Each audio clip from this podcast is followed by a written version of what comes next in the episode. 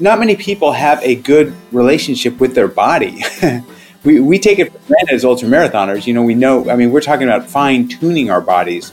But here in America and also in Australia, the vast majority of people, you know, they, they're not in tune with their bodies and their bodies are not in tune with them.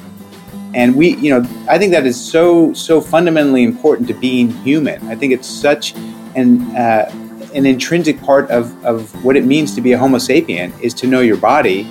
And we've lost that relationship largely in the last hundred years. Welcome to the Sam Gash podcast. These are conversations with trailblazers, rule breakers, and those who pave their own lane and venture boldly into the unknown. By entering this uncharted arena, they inevitably stumble, yet they all display an ability to innovate and contribute, even when the odds are not in their favour. We skip over their highlights reel and go into the guts of who they are and what they believe in. I'm your host, Samantha Gash, and I'm an endurance athlete, a former corporate lawyer, and social impact entrepreneur. It is my absolute privilege to create the space for these guests. If you found these conversations to be of value or have any feedback, please subscribe, rate, and review, and I hope you enjoy. Now, I know this is a conversation that many of you have been looking forward to me releasing. It is with the amazing, humble, brilliant Dean Karnazes. Time magazine named him as one of the top 100 influential people in the world. Men's Fitness hailed him as one of the fittest men on the planet, and Stan Lee of Marvel Comics called him a real superhuman. He's an acclaimed endurance athlete and New York Times best-selling author. He's pushed his body and mind to inconceivable limits, and among his many achievements, he's run 50 marathons in all 50 US states in 50 consecutive days. He's run 350 continuous miles, foregoing sleep for three nights. He's run across the Sahara Desert. He's run a marathon in the South Pole, and that is just a few of his many accomplishments. Now, this is a conversation that I've been really eager and excited to have well before I even crafted the Sam Gash podcast. Dean is someone that has made a significant impact into the things that I do. Similarly, as Ray Zahab did, who was my second or third uh, podcast guest at the very beginning of the series. Now, what blew me away with Dean is at the very foundation of who he is, is just a good salt of the earth human being. He's someone that I think prides himself on his interpersonal connections with the few, but the respect of the masses. And I think this podcast journey for me has been liberating and refreshing because people that I admire, the things that they do and how they show up, I, feel like the commonalities that they're good humans with good intentions and they have great foundations of rituals um, that are the basis of how they interact every single day. And there's so much I could say about this conversation, but I'm going to leave it to you. Dean is generous with what he gives and how he shares his feelings, what's coming up next. I hope you enjoy. If you love it, share it in the time um, via social media and leaving over to Dean. Dean, I am pretty stoked to have you on the podcast, and so has everyone else been uh, via my social media when I told them that you were coming on you know, when I crafted the idea for this podcast a couple of months ago, you were up the top of my list of guests that I wanted to get on and have a have a chat with. So thank you for making it seamless and easy for me to reach out to you and for you to come on the conversation. You know, our careers have interwoven in many different times. You know, you were racing Badwater when I was pacing it. We've been at UTA, uh, which is I guess previously known as the North Face 100 at the same time.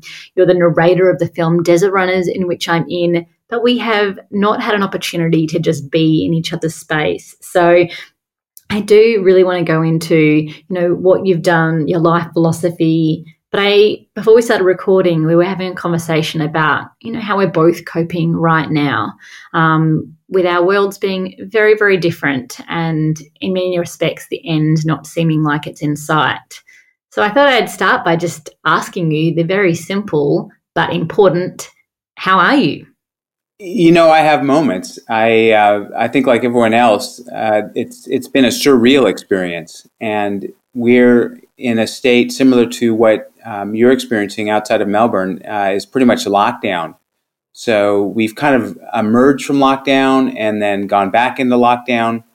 And, you know, in talking like with my neighbors and such, sometimes you, you forget there's a, a global pandemic. You just think you're going to, you know, hop, hop in the car, head to the airport and fly to Australia, which I was so used to doing. And, and it's, it's, sho- it's been shocking, honestly, really shocking.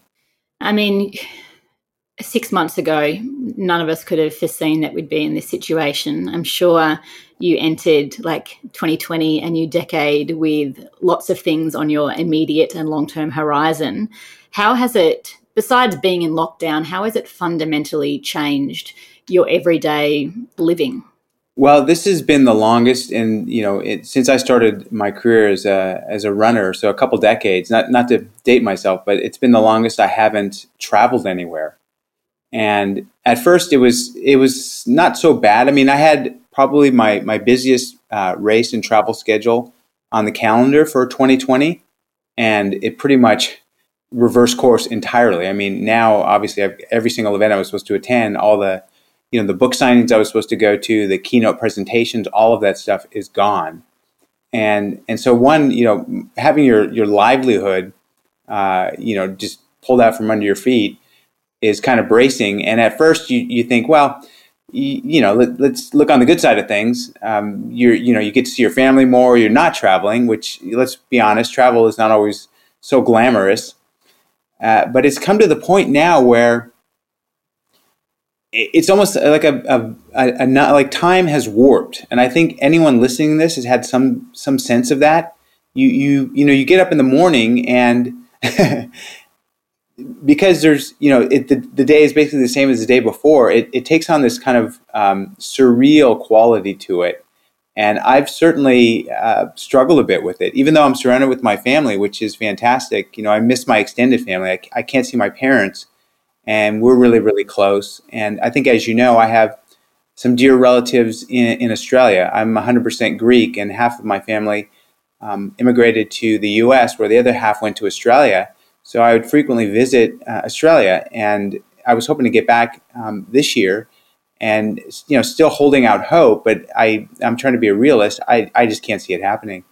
Oh, I mean, I, I appreciate you just being honest about the struggle, and I think sometimes uh, it was only the last three days that I said I went from being calm and content to feeling an, a, a growing sense of overwhelm. And just yesterday was the first time I felt fear similarly to you, like my entire workforce, the way that I knew life to be, went in a day pretty much. You know, how have you been coping with that? And are you trying to recreate um, the work that you do with the partnerships that you have, with the goals that you want to work towards? Or are you just kind of settling into trying to get your head around what's the next thing that's going to happen? Well, it's, it's a strange purgatory because you know the the events were i'm so in, in the event business you know so used to um, working with uh, race directors and uh, organizers on um, events. And you know we had planned a bunch of events for later this year and we'd all so arrogantly as, as humans can be just said okay well you know we've got our we've got our uh, protocols all you know the, all the, the check boxes are, are clicked off on our protocols, we're you know we're, we're good to go. But you know, in the end, it's it's really up to God.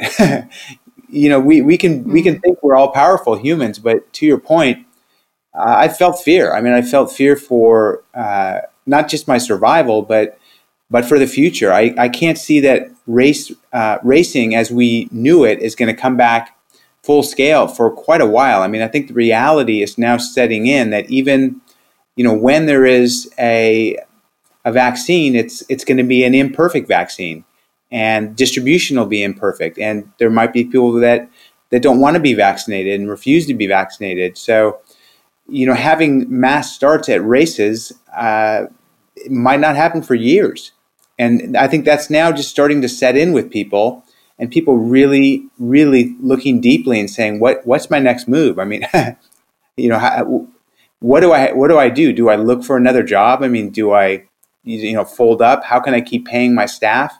And those are really, really hard decisions that have to be made, and they're being made more and more now. And it's it's bracing. Like you said, I, I've you know I've had so many friends that have shut up shut up their you know closed doors basically and just said we can't go on, and and that's really hard to see. I think every couple of days we change where we think we're at with it. But considering you have a staff, um, you know, you're kind of accepting the reality that the events world is going to look fundamentally different. Um, and who knows if it actually will ever change um, to what it was, at least in the next couple of years. Like, where are you at now with it? You know, I've I don't know. I've I've I've suffered loss of a family member, so I've gone through the stages of bereavement, and I think I'm I personally I think I'm going through it. And I think some of my friends are going through the same thing. I don't think they quite have intellectualized it the way I have, but I think you know at first first there was um, kind of this acceptance. You know, going into this year, it was about thriving. Like this is going to be the best year of my life. Like this is fantastic and then it came became about okay, you know, I, I can get through it. It's bad, but I can get through it. And now it's more like survival, where you're a lot of people are very fearful. You know, what's how am I going to pay the rent? You know, really practical, hard questions. Where am I going to go? What am I going to do? And when you see that, it gets scary. Uh, that that is a, an emotional um, roller coaster that I think many people have been on and I see it widespread in the industry. In the endurance sports industry, which is a massive industry, uh, you're, you're seeing these signs of people breaking down. I mean, let's face it. You know, I do a lot of um, you know big marathons as well, like all of the majors and you know Boston always and New York, Chicago. I I don't I I can't see having fifty thousand people out at Staten Island for the start of the New York City Marathon in the future. Like I just I can't see it happening anytime in the future, and and that's that's unsettling. You know, you've made a career not just out of um, doing these things, but also mentally pushing past physical discomfort and the uncertainty of what the next step might look like. So, with that experience, are you trying to find ways of transferring those skill sets into this new unknown? Oh, absolutely. I think that anyone that's run an, ultra marathon has coping skills that go above and beyond a lot of um, individuals. You know, we know how to persist, we know how to grovel, we know how to deal with pain and uncertainty, and we're a little more comfortable with uncertainty than I think most. You know, when I get into a really tough position, like you, before this interview started, you said you saw me uh, at Badwater in 2013, and I was in my little special place yeah, I was suffering like never before. And and when that happens, I tend to really be in the moment of time, in the present, you know, the here and now. It's so rare that we live every day in in the present, right? We're fearful about the future, we're reflecting on the past. We're not always um, focused on the present moment of time. And what I've tried to do is use that same skill I used to getting through low points during an ultra marathon uh, to today. I mean, just literally do your best right now. Be the best you can be right now. You know, th- don't think about the future. The future is uncertain. Just you know, live in the moment. Do your best right now, and I think that's helping me uh, kind of get through. Um, you know, this this really uncertainty that we're facing. A lot of us are facing right now you know, a lot of ultra runners, you know, will be listening to this. And I think it's comforting to remind people you have dealt with uncertainty before. Uh, I think what's challenging for some people is even though they faced uncertainty in their ultra events, they still chose to be in it. And so there's probably more of an acceptance of what that unknown is. And this is an adventure that none of us really signed up to do. Um, but I do think we need to be reminded of like human potential um, that just because we've never seen something before, we don't know what the next step's going to look like versus what it's going to look like in one year's down the track. We are all capable of grounding down possibly remembering that descaling is something really important like going what do i not need in my life right now? which might be a financial conversation that you need to have with you and your loved ones. Um, because unemployment rates are obviously rising. People's sense of purpose through movement might be looking different. Um, but i do believe that we have it within us and within our and being able to lean on our community networks to be able to get through whatever this might be yeah, uh, you know, uh, so many times you, you have to remind yourself to be positive, and you know, this this too shall pass. Um, and it's sometimes that's just forced disciplined thinking. But uh, you know, I'm very thankful that for the next you know year or two, I'm I'm okay in my current situation. I think what hurts me more is to see people that are have lost their jobs that that are facing the situations you just described, not knowing like what wh- where am I going to be next next month. and as you know, if you lose your job right now and you can't pay your rent, the practic the practicality of trying to relocate anywhere is is almost zero. I mean, how do you even do it? You know, moving moving companies are, are under quarantine. it's just it's a it's really a uh, a time when I I think I'm having a harder uh, emotional um, challenge looking at some people that I know and seeing what they're going through. And for me, I internalize it. Like I think a lot of people can look at someone who's worse off than them and say, well, you know, they've got it worse off than me, so I should feel I should feel grateful. I, I don't do that. When I see someone else that I know that's struggling, I kind of I have empathy toward them and I kind of take on their burden as well. And I think that that is a lot of baggage to go to sleep with every night. Where did where do you think that that came from? Like this um, absorbing someone else's challenge. Actually, I heard a really interesting. Elizabeth Gilbert talked about the difference between um, empathy and compassion and where empathy is actually seeing someone's heartache, whether they've shared it with you or you you observe it, observe it, and you start to take it on. So now two people are feeling the weight of that situation, versus compassion, which is holding the space for that person, but not also taking on that situation. You know, where do you think for you in your past that uh, I guess empathy has played out? my mom my mom used to tell me I was going to be a priest, so maybe that. okay. but I, you know, I was I was raised, you know, uh, I was raised by great um, uh, parents. Both my mother and my father were fantastic people, and you know, but I was largely raised by my mother because my father was working all the time, and she's just a hugely empathetic individual. Mm. Uh, she's compassionate, but I think she more is empathetic. As as my daughter is as well. So I think it it's largely a, uh, an ephemeral female sort of quality that that empathy and internalizing everything. But that's just my nature. I, I can't help it. And you know, my daughter for years wanted to get a dog, and I just I was so against it. Uh, not because I didn't want a dog, because once we had a dog, I was so attached that you know the dog owned me basically, and it's we still have that same relationship. I just I don't know. There's something about me that gives gives myself over to, to other people. Well, then how do you cope with it? Because obviously that's a weight that you are going to sleep with each night, um, and I'm sure there's some negative byproduct product that comes from it. Uh, how how do you personally kind of navigate through that so you can still move through the day right now? Because there's a lot of there's a lot of suffering right now. That's that's why we have running, right?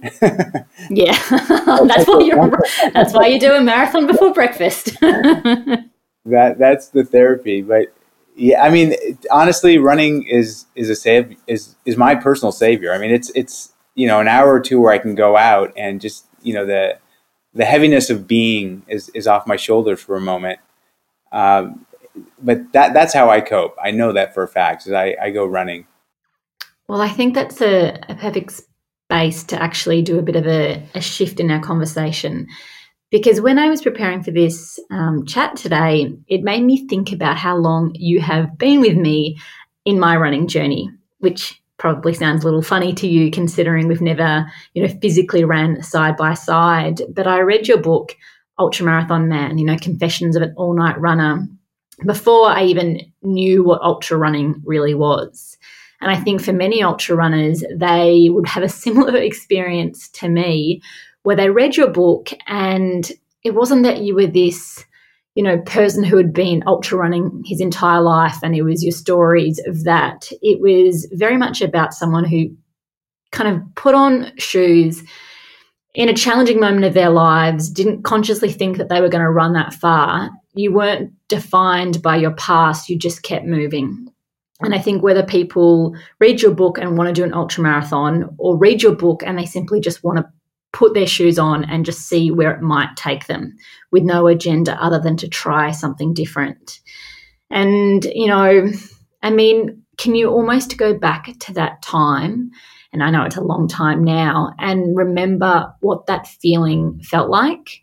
Yeah, I mean it's it's incredibly empowering. I think that you know you, you break down these limitations that you realize were self constructed, and I think every everyone who gets into an ultra marathon uh, has that same sort of breakthrough. Like, wow, uh, I didn't think that was possible, and I just did it. So I think in a lot of ways it um, it, it empowers you to think bigger in in everything you do in your life. I think that it um, is liberating in a way because you're physical. You know, not many people have a good relationship with their body. we we mm-hmm. take it mm. for granted as ultra marathoners. You know, we know. I mean, we're talking about fine tuning our bodies, but here in America and also in Australia, the vast majority of people, you know, they they're not in tune with their bodies, and their bodies are not in tune with them. And we, you know, I think that is so so fundamentally important to being human. I think it's such an uh, an intrinsic part of of what it means to be a Homo sapien is to know your body, and we've lost that relationship largely in the last hundred years. So that's another something I think that uh, ultramarathoners have this this awareness of of who they are as a complete individual, and I thought there, there's there's an element of that that comes to play, and I think you know with regard to my book, I, I still am uh, amazed at the success of that book because it, it wasn't by intention. I mean, when I wrote it, I just wanted to write a book just to say I wrote a book, kind of as a challenge. And I, you know, when I get messages from people to this day, and I've got, whoa, probably, I would say close to 100,000 messages from people of all walks of life and of all ages and abilities. So there's something universal about what we do that is it's life affirming. That's all I can say. Is it just it makes you feel so alive to run an ultra marathon, and it's so counterintuitive because you're spending most of the time in complete pain. You know, wishing wishing the finish line would show up that much sooner. But there's just there, there's misery and magic. I mean, there's magic and misery. I think that uh, we all feel it, and we're all drawn to it. Yeah, but your book goes. It has been more universally connective than many ultramarathon books. And I do think that you, throughout your entire career, have spoken to the every person as opposed to the elite athlete, uh, which is why I think you're so popular across the board. Um, I think you have always been able to tap into the beginning and the beginning of our story is where we evolve from. And as I said, like it doesn't matter if people want to go and do an ultra marathon, they might just want to put on a pair of runners and just see if they can go for a kilometer, you know, five kilometers. And and that gives actually them the exact same feeling as if they did an ultra marathon. So, for you, in terms of learning how to connect with your body, as you said, something that we've probably lost touch with for a long period of time, was that an almost instant thing that you created once you started running, or has it really evolved through the more experiences that you've had? I think it's been intellectualized over the more experiences I've had. I think you have those feelings. You know, the first time you go on a trail and you run somewhere new, it's it's it's magical, right? And it's spiritual in a lot of ways especially if you're by yourself and especially you know if you don't have something in your ears which you know back when when i started unless you were willing to carry something fairly heavy you know you, you weren't listening to music. And so i think i think there's something there that appeals to to everyone. And you're right.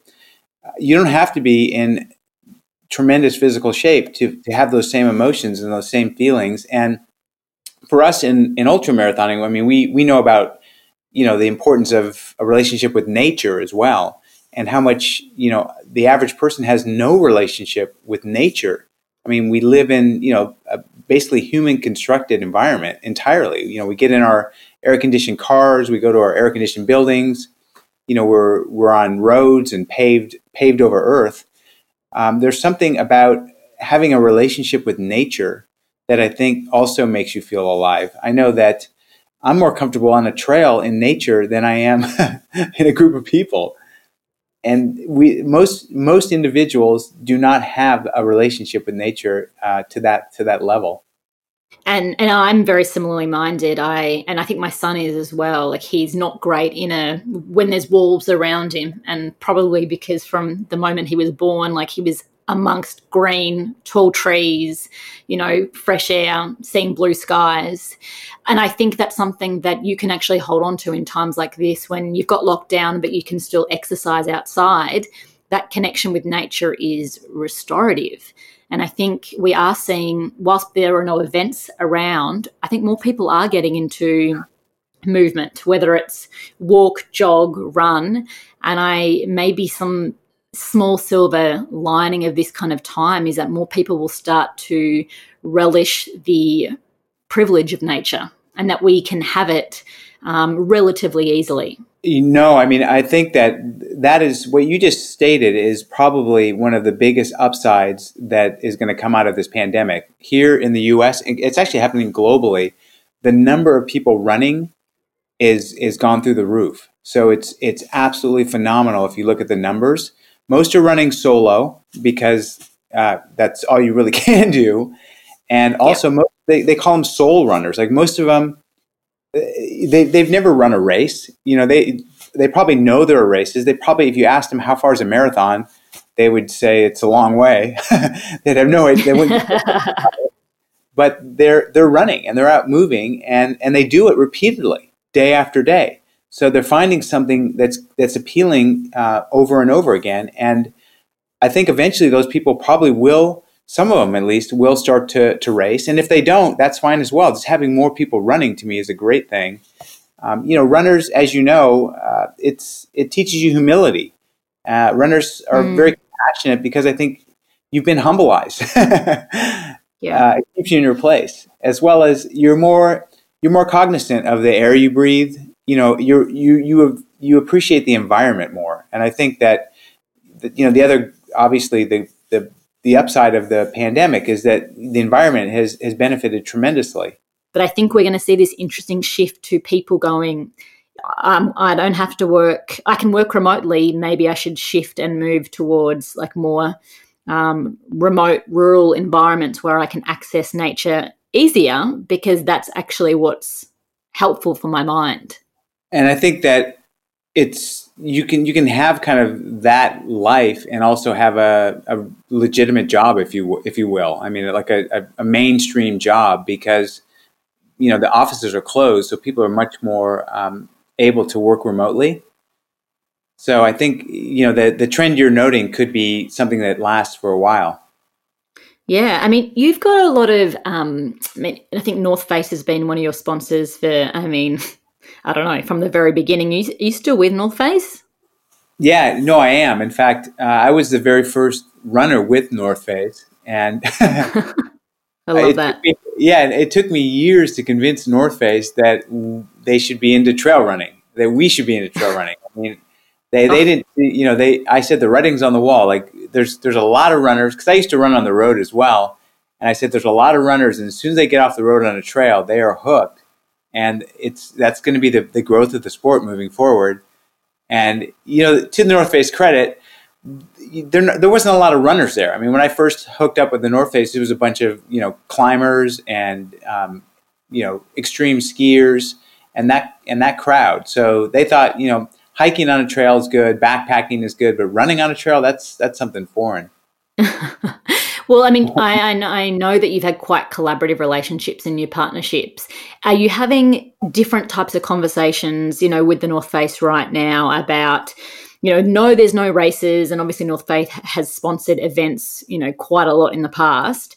Um, are you working with them to reframe how um, they create connection through this time? Because as we've said, like running is gone through the roof.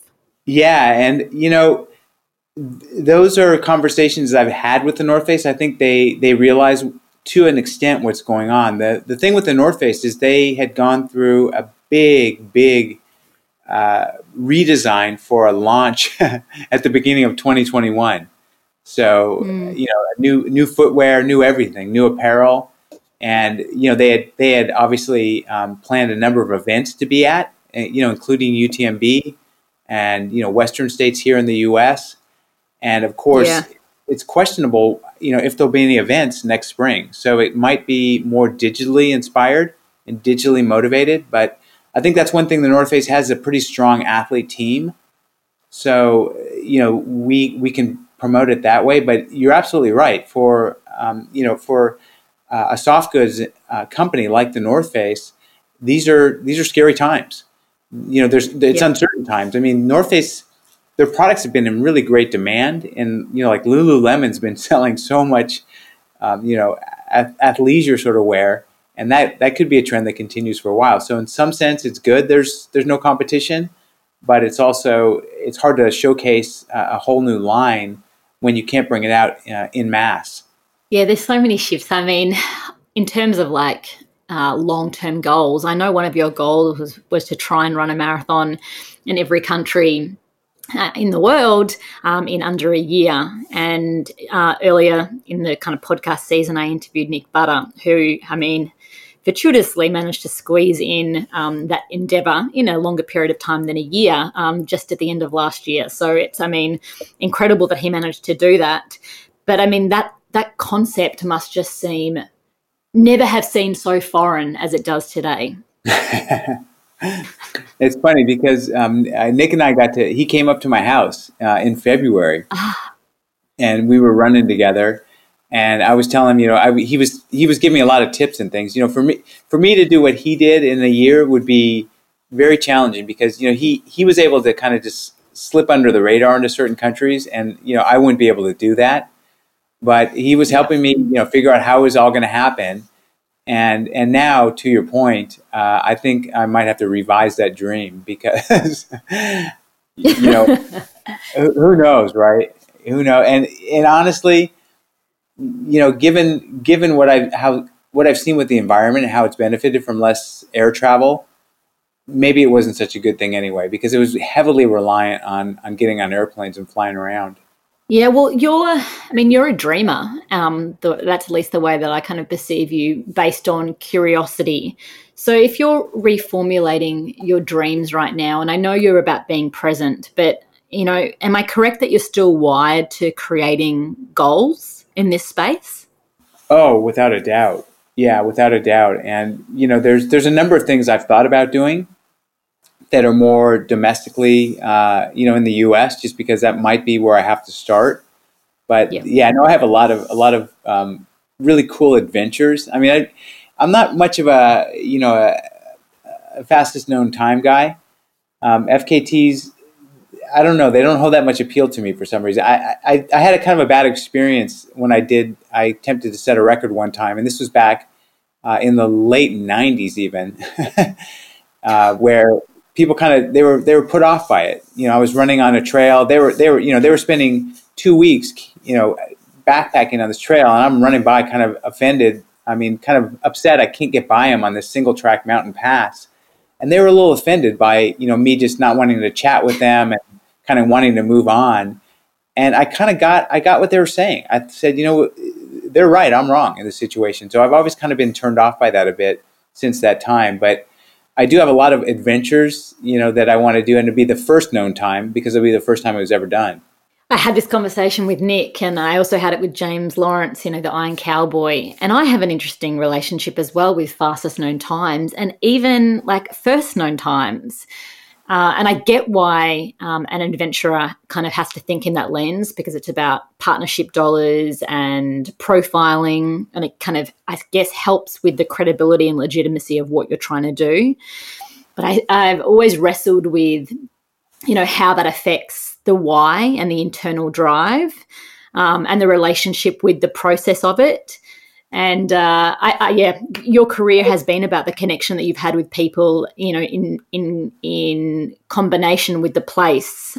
Yeah, you know, the, the one time I ran 50 marathons in 50 states in 50 days, I think I, I look back on that and I still, as as it as it ages, still think that was a really a, a, a great thing to do because it wasn't just about me. Of course, there was a guy trying to do something that never been done before, but it was uh, more about getting other people to join me along the way. So, in conceiving this, you know, I, I said I want to have other runners be able to join me. I don't want it just to be me running marathons by myself on you know on in 50 states, and people loved it. I mean, we we had permits and for up to 50 people, 50 other runners to join me, and in every state, we had like 100 people on the list.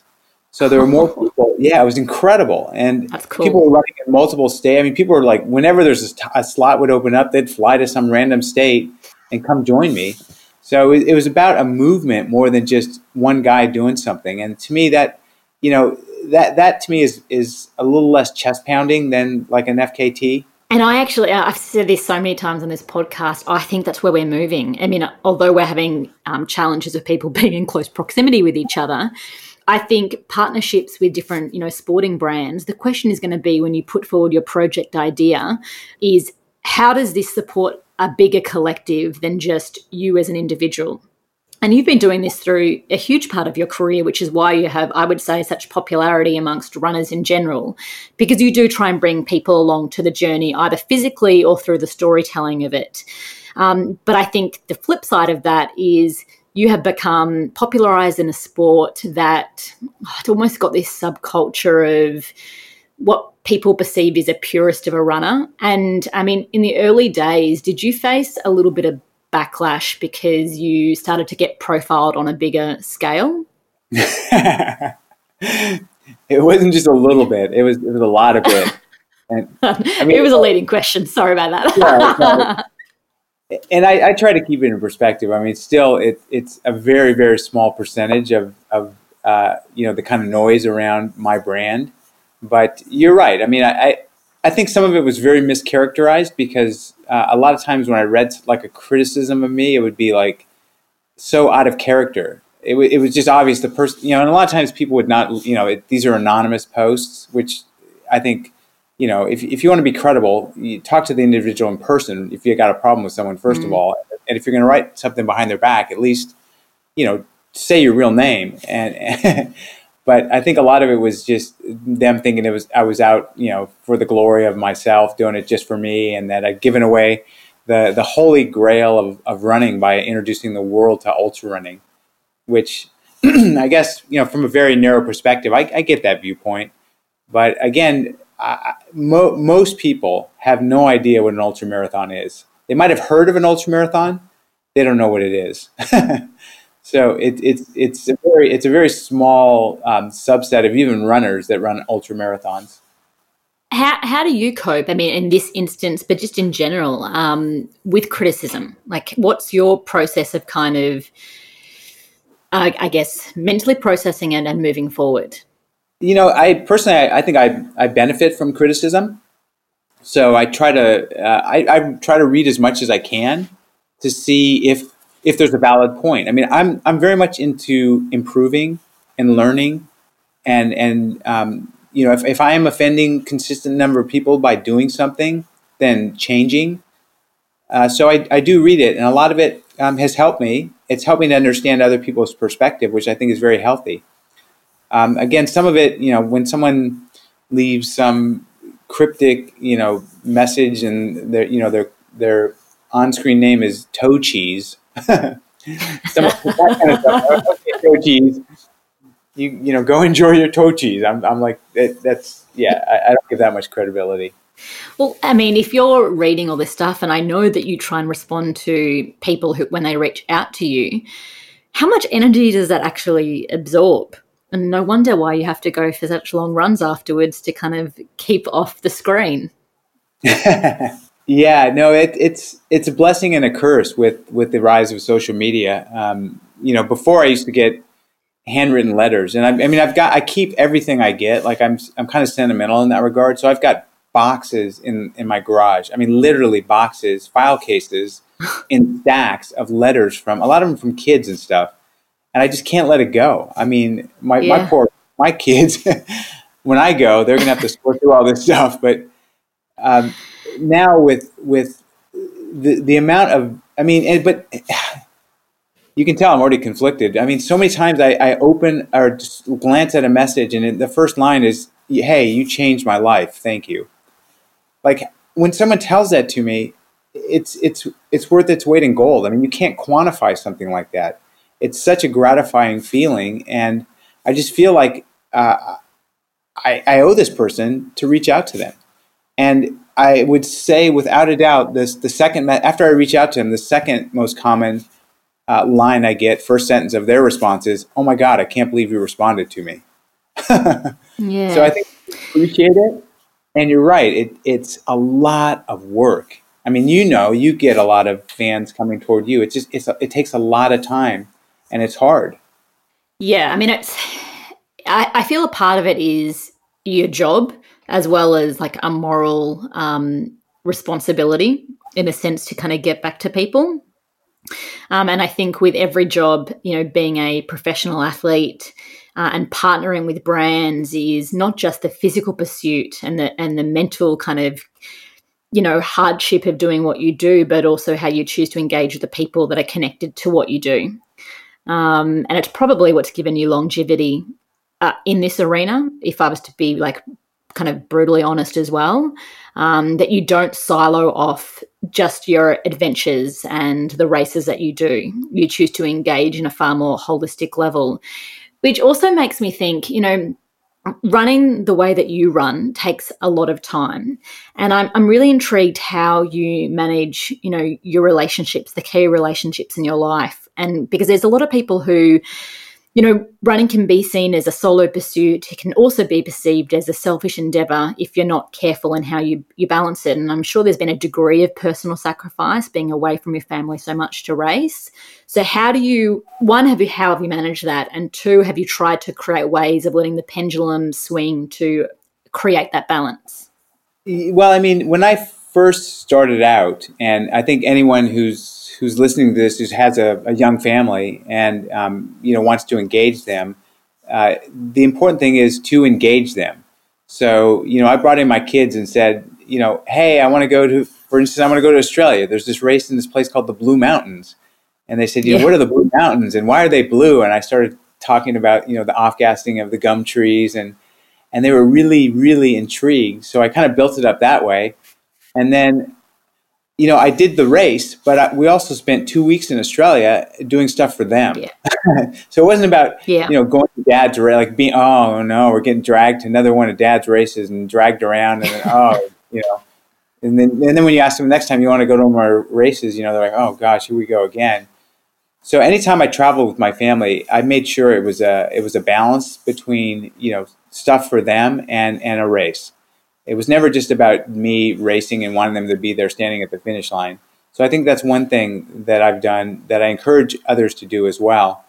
And you know, the other thing is um, to talk to your family, you know, and mm. ask them, you know, do you mind if I run? And a lot of times, at least my family says, "Dad, you're driving us crazy. Please go running." So it's they've been pretty receptive to it.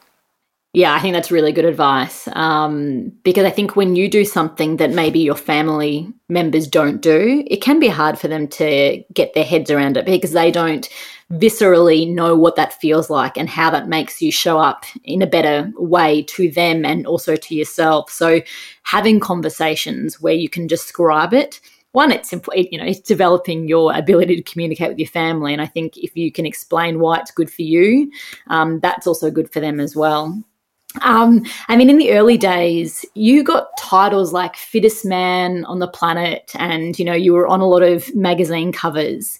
Um, I mean, I'm sure there's a degree of like maybe ego that comes at play. I'm not saying necessarily now, but at the beginning, did you kind of feel that you were fueled by that acknowledgement and and being revered in that space? So, I guess the question is like, what's your relationship with ego? The good of it, the bad of it. That's a really good question. I, and I, I, I personally, I, you know, I don't think that highly of myself. I mean, I, I love the humility of that, but you've also, like, you've deeply lived, like Dean, and you've put yourself out there. You've put yourself out there to do things where you don't know how it's going to look. You've done things when you've been criticized, and you kind of keep going forth because you believe this is the life that you choose to lead. And what makes you decide to really commit to something? Like what does it what boxes need to be ticked for you to go okay for the next year that's what i'm focusing on you know well the sense of adventure uh, for one. I mean i think um, you know i mean if you look at adventurists uh, they were challenged not necessarily by by breaking records but by doing something that was adventurous and maybe something for the first time. I mean like running a marathon to the south pole that just sounded like a, an incredible adventure in, in its own right. So I, I, mm-hmm. I, really like the element of adventure. And, to me, that could be um, adventure uh, running in a new place. It could be adventure exploring, like I, am 100% Greek, as I said, and exploring some of ancient Greece and looking at the ancient, you know, like the ancient Greek runners. Uh, the, they call them the Romi, the all-day runners. You know, looking at where the where they ran and kind of learning. So it's more of an intellectual uh, adventure. But I, I first and foremost look at it. You know, is this going to be a grand adventure? Can we talk about that project that you did in Greece? Because obviously it's connected to your heritage. Um, you know, it's also it shows your internet intellectual connection with the projects that you do as well, and how you want the storytelling to be beyond just your personal experience. Yeah, so I, I captured it in um, my latest book. It's called The Road to Sparta, and you listeners might think, you know, where, what's Sparta and where's the road?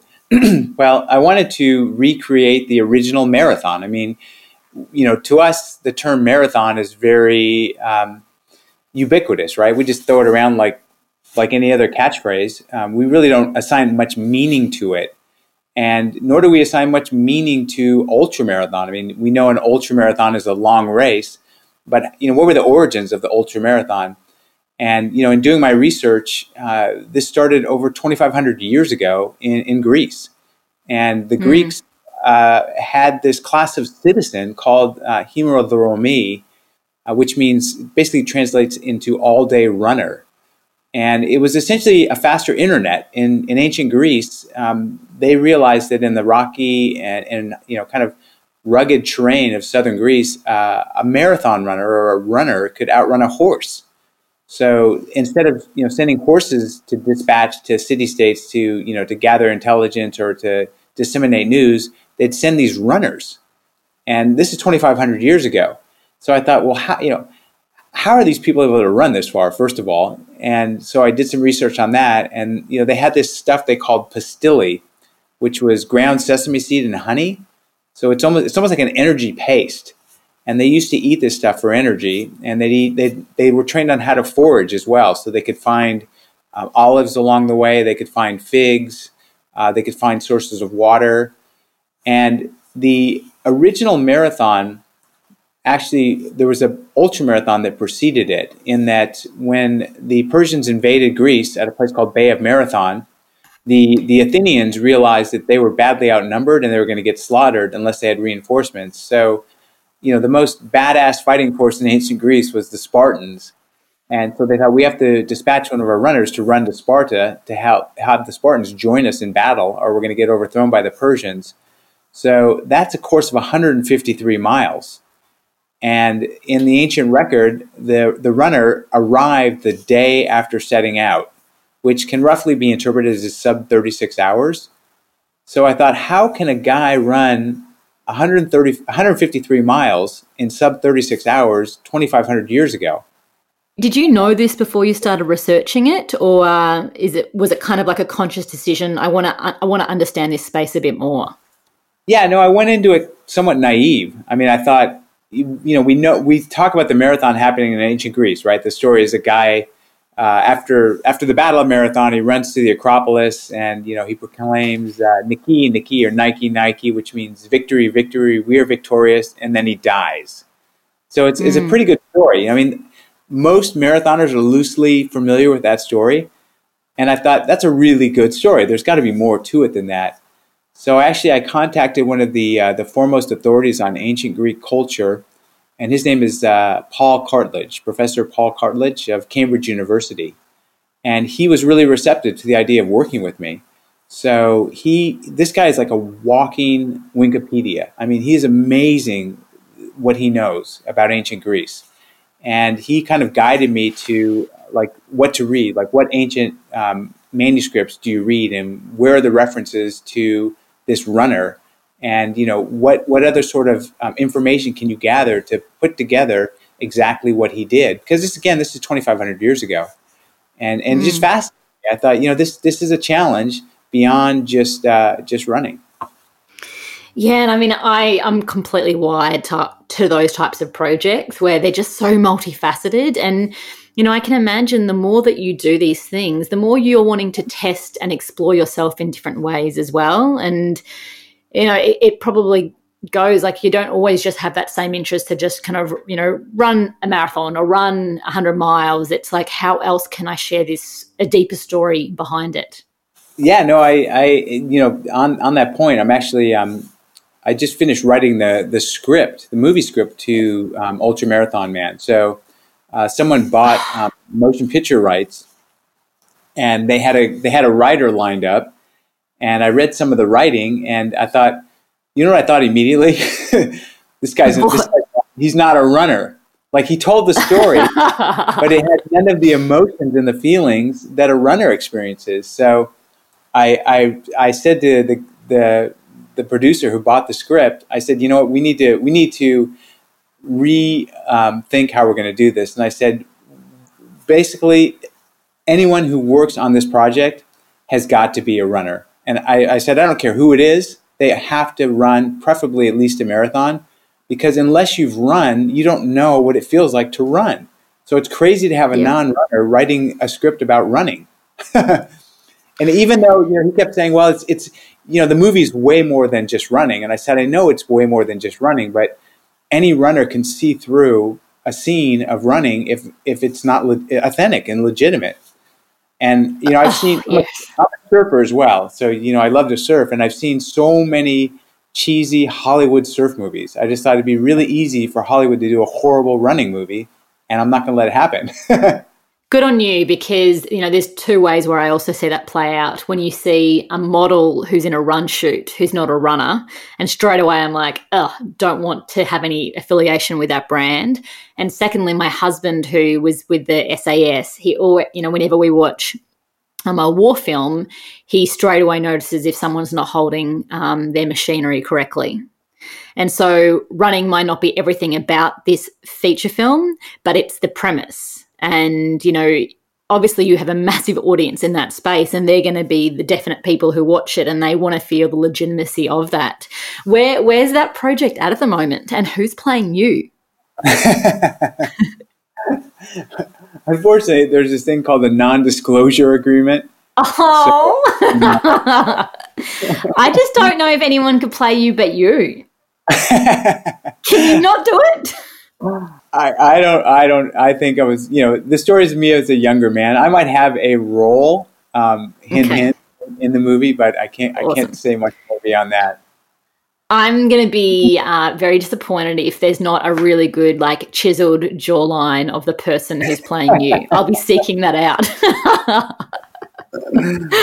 oh well, I'm glad you're. I'm glad you're saying that because so many people think of runners and they think of you know the skinny little um, gaunt individual, and it's always been it's always been a goal of mine to portray running as something healthy and, yeah. and physically good for the body, not something that you know because a lot of runners, let's face it, they don't look so great, uh, and I no. just I didn't want to be that. I didn't want to convey to the world this is what running's about. I mean, you've been doing this sport for multiple decades now, and I, I feel like there's a lot of, uh, you know, you, are a good science experiment real, in reality of what it potentially can look like to be sustained in this type of sport for a long period of time. What would you say is like the premise of your holistic approach to to being an athlete? Well, you know, it's changed dramatically. So the first thing I would say is that people can change, and I'm certainly someone that has because if, if you read Ultra Marathon Man, I mean, the opening scene is it's me ordering a pizza while I'm on a run. So you know, I've, I've changed my ways. I've uh, I look at my life through the lens of being the best animal I can be. So everything I do uh, has that filter applied to it. So whether that be uh, the food I put in my mouth you know the way I, I train and, and cross train. I do a lot of cross training. Uh, the sweet sleep quality really matters. I mean, I used to pride myself on only sleeping four hours a night, and now I've mm. changed. Um, maybe that wasn't so healthy, and I don't think it was. Uh, the other thing that I really um, pay attention to is my interpersonal relationships. I think a lot of athletes uh, don't realize how profoundly that impacts your performance you know if you have harmonious interpersonal relationships you, you just you do everything better and and the contrary if you have you know really conflicted and and uh, you know not so loving relationships it impacts the way you perform and the, impacts who you are so i've looked at all i look at all of those things when i when i go through uh, the course of a day and how you know how to be the best I can be through maximizing all of those. I would actually love to see um, your next book if you're wanting any book ideas uh, of that conversation of the stability and nourishment of interpersonal relationships for an athlete because I think it's something that's neglected by many, and sometimes the lessons are learned the really the hard way. Uh, and I just think there's a huge need to hear more information and storytelling, anecdotally, but also maybe um, across the spectrum from from that. Yeah, and I think you know I'm very much uh, an introvert, and I get the feeling you are as well. So yeah, I tend to have uh, fewer, deeper relationships with individuals. I have friends that are extroverts, and you know th- I see the way they they maintain their friendships and their relationships is so much different than the way I do. I mean, they have um, you know less in depth relationships with a lot of people, and that's kind of who they are. But I'm not like that, and I'm, I try to stay true to who I am. It's only in like the last three four years that I've like, oh no, actually, you know for the things that i love i can i can show up in that space i can give a lot to you know a large number of people. But what i draw my strength and energy and restore you know restorative connection is small uh, in-depth relationships with only a few. Uh, and i think it's a process that you discover as you get older uh, as well as you as you know more about yourself yeah no i agree i think that you know the, the greeks said it well know thyself and I think that age certainly helps you understand yourself. But I also think, you know, I, I quote, I say, you know, to, to, know thyself, you have to push thyself. Um, yes. Not until you're out of your comfort zone do you, do you learn about your true self. And I think that's the beauty of, of running uh, an ultra marathon is, you know, it builds character, but it also reveals character. So that's mm-hmm. one mm. way I think ultra marathoners are just a little more mature, a little more in touch with who they are because they, they've gone through this process. But I agree with you um, fundamentally that you you learn more about your personality through um, through activity and experience. Well, and would you say, I mean, for, for many, many years, you've obviously had um, a tie to charitable organisations and, and charitable endeavours. Was that something that's always been intrinsic and, and, fundamental to you, this need to contribute? Or do you think through experience you started to um, realise the importance of that for you? I think it's been intrinsic in my nature, but I think it's been reinforced when you know you you see how how it makes you feel when you help others, and you know you certainly it's it's more it's more of a mainstream notion nowadays that you know one of the, the best ways to feel good about yourself is to help someone else. You know, I learned that years ago that it just it made me feel so much more fulfilled when I was giving rather than taking, and and so that's kind of how I you know constructed my life around more about giving uh, because that it just made me feel better. Yeah, then then I think that's important to kind of say that the giving can make you feel something, but if no one else was watching, you can still feel that. And um, when I ran across India, uh, I don't know if you know about that project I did, but in 2016, I, I, ran from the west to the east of India, and I was doing it um, in partnership with a with World Vision and looking at different barriers to why children are unable to go to school and I was very wide on the objective of the run, but also, you know, raising funds and raising awareness of these stories so often untold. But I, am a similar to you. I do a lot of in-depth uh, research before I go and do a project. Like I want to know everything on that topic in that landscape, everything. And I came across this lady called Sister Sudha. and she's this um, Catholic nun in India who basically has devoted herself to one of the scheduled castes that are considered the untouchables. And when she was in her early 20s, she moved from quite an affluential um, a neighborhood in Kerala in India and moved into that community and lived in a mud hut and really worked on advocacy through connection and trust. And connection and trust can't be built quickly, it takes time. And I remember observing this lady from reading about her. Then I finally got to meet her and I actually put a stop to the run schedule because finally got in contact with her. She's in her 70s now. And someone said, You can go and meet her, but it's 10 hours away from where your route is. And I had this moment where I was like, Do I keep pursuing what I thought the goal was? Or do I put a pause on that goal and actually go to what really I want to see? And I did. I, I, stopped the run. I went and spent 10 hours driving to see her, spent a day with her. And to be honest, like that run in India, my privilege was getting to meet her And she was this true example of what contribution really is where no one else is watching, where you do it and the struggle's real and you do it forever. And uh, I think with running, that's been one of the, the best things that I've ever got to experience by seeing people in their environment do what they do. And we've been fortunate as runners also to do it in a really small snapshot. Um, but I think as you know human beings, like contribution is so critical, and we're going to see it play out more and more because people will need um, support into whatever this new normal is going to be. Yeah. Wow. I'm. I'm trying to process. Yeah, sorry, that's totally a tangent, not where I expected to go. but yeah, I knew about your. You know, it, it, you hear about people doing extraordinary things. I mean, I heard about your run across India, but you just hear about it. And you're like, wow, I, I like, I love everything she's about.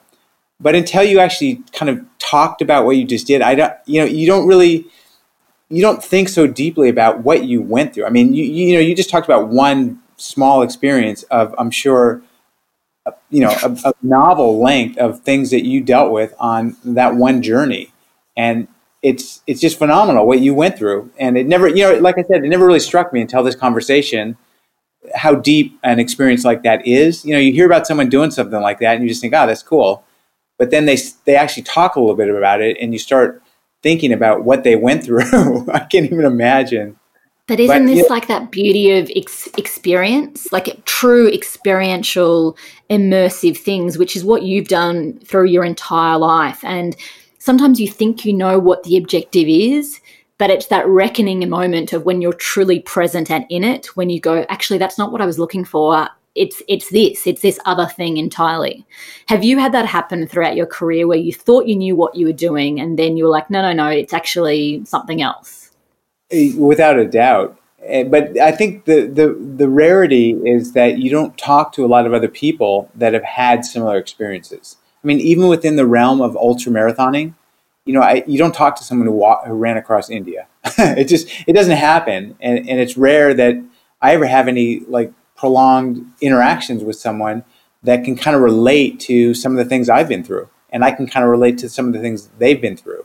So I think that's kind of what struck me about um, you going into uh, a little bit of, of what you did when you were in India I don't want to take too much of your time. I know you're, well, actually, it's so weird to say that. Maybe you're not super busy. Maybe life looks very different right now.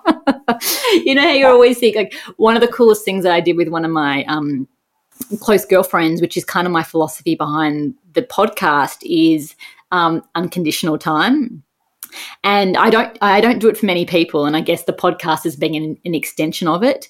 You know, because so often we book our schedules so tightly, like you know we have five 15 minute space between things, but sometimes you just want something to go to their natural conclusion, and you don't know what that's going to be. So, like I would say with my girlfriend, I've got an unconditional time for this catch up, um, but I do want to be wary of your time. Um, it's been a super privilege to be able to be in your space, to be perfectly honest. And, and I don't say it lightly when you have been someone quite uh, fundamental to my career, um, to what I do. And I know that I'm not I'm not one of few to say that. I'd be one of many to, to say that to you. And you're incredibly humble. And I know that you also take it in. But I want to say thank you. I want to say thank you from so many runners for sharing your story um, so openly and to keep sharing it um, throughout the decades. Well, I, I, I, very much appreciate you saying that. You, you just made my day in a way you'll never understand, but thank you very much for saying that. Oh, that just made me feel a little bit emotional. oh,